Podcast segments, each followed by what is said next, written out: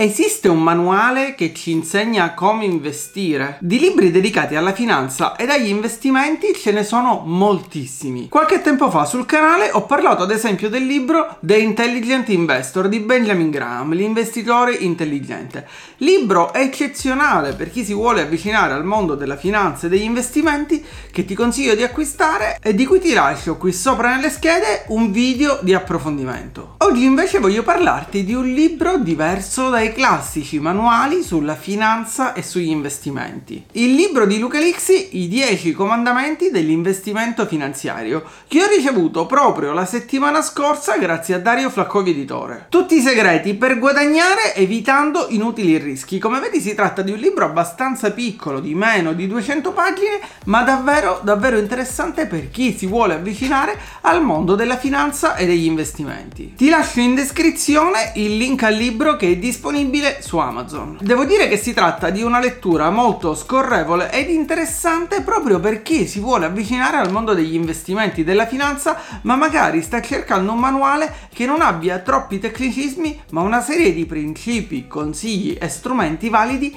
per cominciare ad investire. Prima di parlarti del libro di Luca, ti invito però ad aiutarmi con l'algoritmo di YouTube. Per farlo ti basterà semplicemente mettere un pollice in su, iscriverti al canale ed attivare la campanella per supportare la crescita di questo canale. Come si impara ad investire dunque? Le strade che oggi possiamo percorrere per avvicinarci al mondo della finanza e degli investimenti sono tantissime. Possiamo affidarci ad un consulente finanziario, possiamo chiedere consiglio alla nostra banca, possiamo contattare un promotore finanziario, oppure possiamo cominciare a cercare libri e manuali, articoli su siti internet e ancora video su YouTube, oppure acquistare un corso o un videocorso. Oppure ancora un'altra strada è quella di sperimentare in prima persona, ma in questo caso rischiamo di farci del male. In che senso di farci del male? Perché commettendo degli errori chiaramente andiamo a rischiare quelli che sono i nostri soldi oppure i nostri risparmi o ancora il nostro capitale. E quindi a mio avviso qual è il modo migliore per cominciare ad avvicinarsi al mondo della finanza e degli investimenti? Sicuramente è quello di leggere, di studiare, di cercare di capire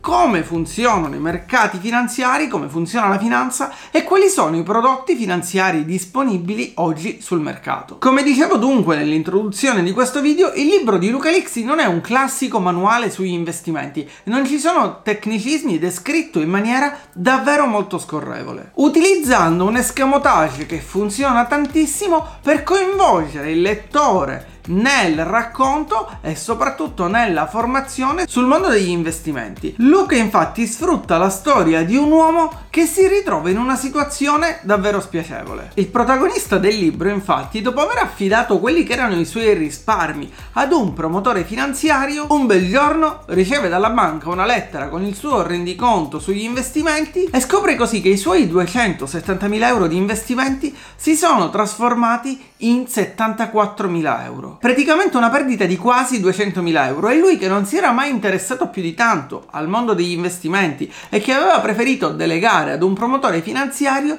decide di avvicinarsi e di cercare di capirne di più sulla finanza, sugli investimenti e sui mercati finanziari. Di fatto il protagonista del libro che si era affidato e si era affidato completamente del suo promotore finanziario non riesce a capire inizialmente come sia possibile una perdita di 200.000 euro. E questa storia raccontata nel libro non è in realtà una storia finta, ma è una storia vera di cui anche Luca Lixi, l'autore del libro, è stato protagonista e testimone. Ed è proprio partendo da questa storia che Luca sviluppa il libro andando ad introdurre quelli che sono, secondo lui, i 10 comandamenti dell'investimento finanziario. L'utilizzo di una storia dunque non fa altro che rendere il libro molto più fruibile, quindi molto più leggibile, scorrevole e ci permette di capire in maniera più semplice una serie di concetti legati al mondo delle banche, della finanza e degli investimenti. Le decisioni dunque che ognuno di noi prende semplicemente seguendo quello che è il suo istinto o ancora le sue emozioni sono spesso le peggiori decisioni che possiamo prendere, specialmente quando si tratta di decisioni fatte in ambito finanziario.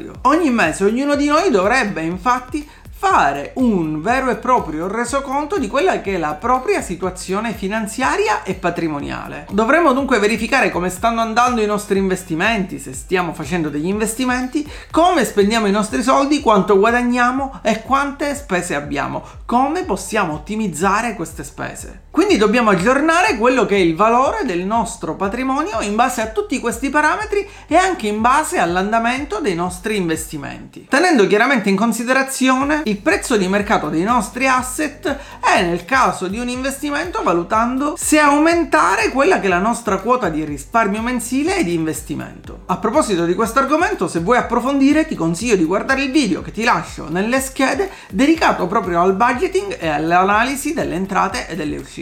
Ma la prima lezione che dobbiamo imparare quando si parla di denaro e di soldi è che i soldi ed il denaro non sono un elemento razionale ma sono un elemento emotivo, o almeno è così per la stragrande maggioranza delle persone. Dobbiamo imparare inoltre che i mercati sono instabili e qualsiasi investitore deve convivere con questa instabilità. Quando investiamo del denaro, inoltre, qualunque sia il nostro referente, non dovremmo mai delegare completamente alla cieca quelle che sono le operazioni di investimento. Dovremmo adottare quella che all'interno del libro viene definita una delega consapevole. Dobbiamo capire cosa sta facendo la persona che abbiamo delegato per i nostri investimenti con il nostro denaro e con i nostri soldi. Ma soprattutto prima di cominciare ad investire dovremmo chiederci perché stiamo investendo, perché vogliamo investire. Avere più denaro guadagnare dei soldi infatti non è un vero e proprio obiettivo, perché vogliamo avere più soldi cosa vogliamo fare con quei soldi. Investire inoltre non è un evento,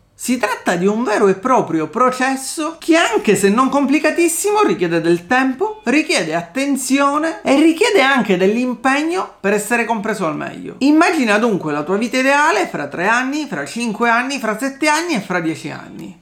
Cerca di capire quali saranno i tuoi bisogni fra 3, 5, 7, 10 anni. Come ti vedi fra 3, 5, 7 o 10 anni? Ti vedi in una casa più grande oppure con dei figli da mandare all'università? Ti vedi in giro per il mondo, in vacanza oppure ti vedi in pensione? Ecco, vorresti andare in pensione anticipata, ad esempio. Immagina chiaramente degli obiettivi oppure dei traguardi che siano concreti e siano raggiungibili. Quindi per ognuno di questi obiettivi che ti sei immaginato, ovvero per ognuna di queste situazioni in cui ti sei immaginato fra 3, 5, 7, 10 anni, poniti tre semplici ma fondamentali domande per i tuoi investimenti. La prima domanda è perché sto investendo questi soldi e come vorrò spendere in futuro questi soldi che sto investendo. La seconda domanda che ci dovremmo porre per investire in maniera consapevole è capire quando vogliamo cominciare a spendere questi soldi che stiamo investendo oggi. Se stai investendo oggi per spendere i soldi fra un anno, chiaramente il tuo non è un investimento a lungo termine. Se stai investendo oggi per spendere quei soldi che hai investito fra 10-15 anni, chiaramente si tratta di un'altra tipologia di investimento. E l'ultima domanda che ti dovresti fare è quanto vuoi ottenere dal tuo investimento. Dopo aver risposto a queste tre domande puoi capire quanto ti occorre per raggiungere i tuoi obiettivi. Ma quali sono i prodotti finanziari sui quali si può investire? I prodotti finanziari di base sono fondamentalmente 5. Le azioni, le obbligazioni, le materie prime, le valute e la liquidità. Per avere dunque una strategia di investimento, per cominciare a investire in maniera consapevole, dobbiamo prima di tutto avere chiari quelli che sono i nostri obiettivi di investimento. Se non abbiamo infatti chiari i nostri obiettivi di investimento, saremo in balia delle vecchie volpi finanziarie oppure dei trend dell'ultimo minuto. Ma soprattutto prima di cominciare ad investire non dobbiamo permettere a nessuno di mettere in pericolo quella che è la sicurezza finanziaria nostra e della nostra famiglia. Ed a questo proposito, all'interno del libro di Luca Lixi si parla di quelle che sono le polizze assicurative sulla vita, che liquidano a noi e ai nostri eredi, in caso di sinistro grave come la morte o come l'infortunio, del denaro che ci permetterà di affrontare queste difficoltà. E se siamo abbastanza giovani, pagheremo un prezzo, ovvero un premio per questa polizza assicurativa piuttosto basso ed alla portata di tutti.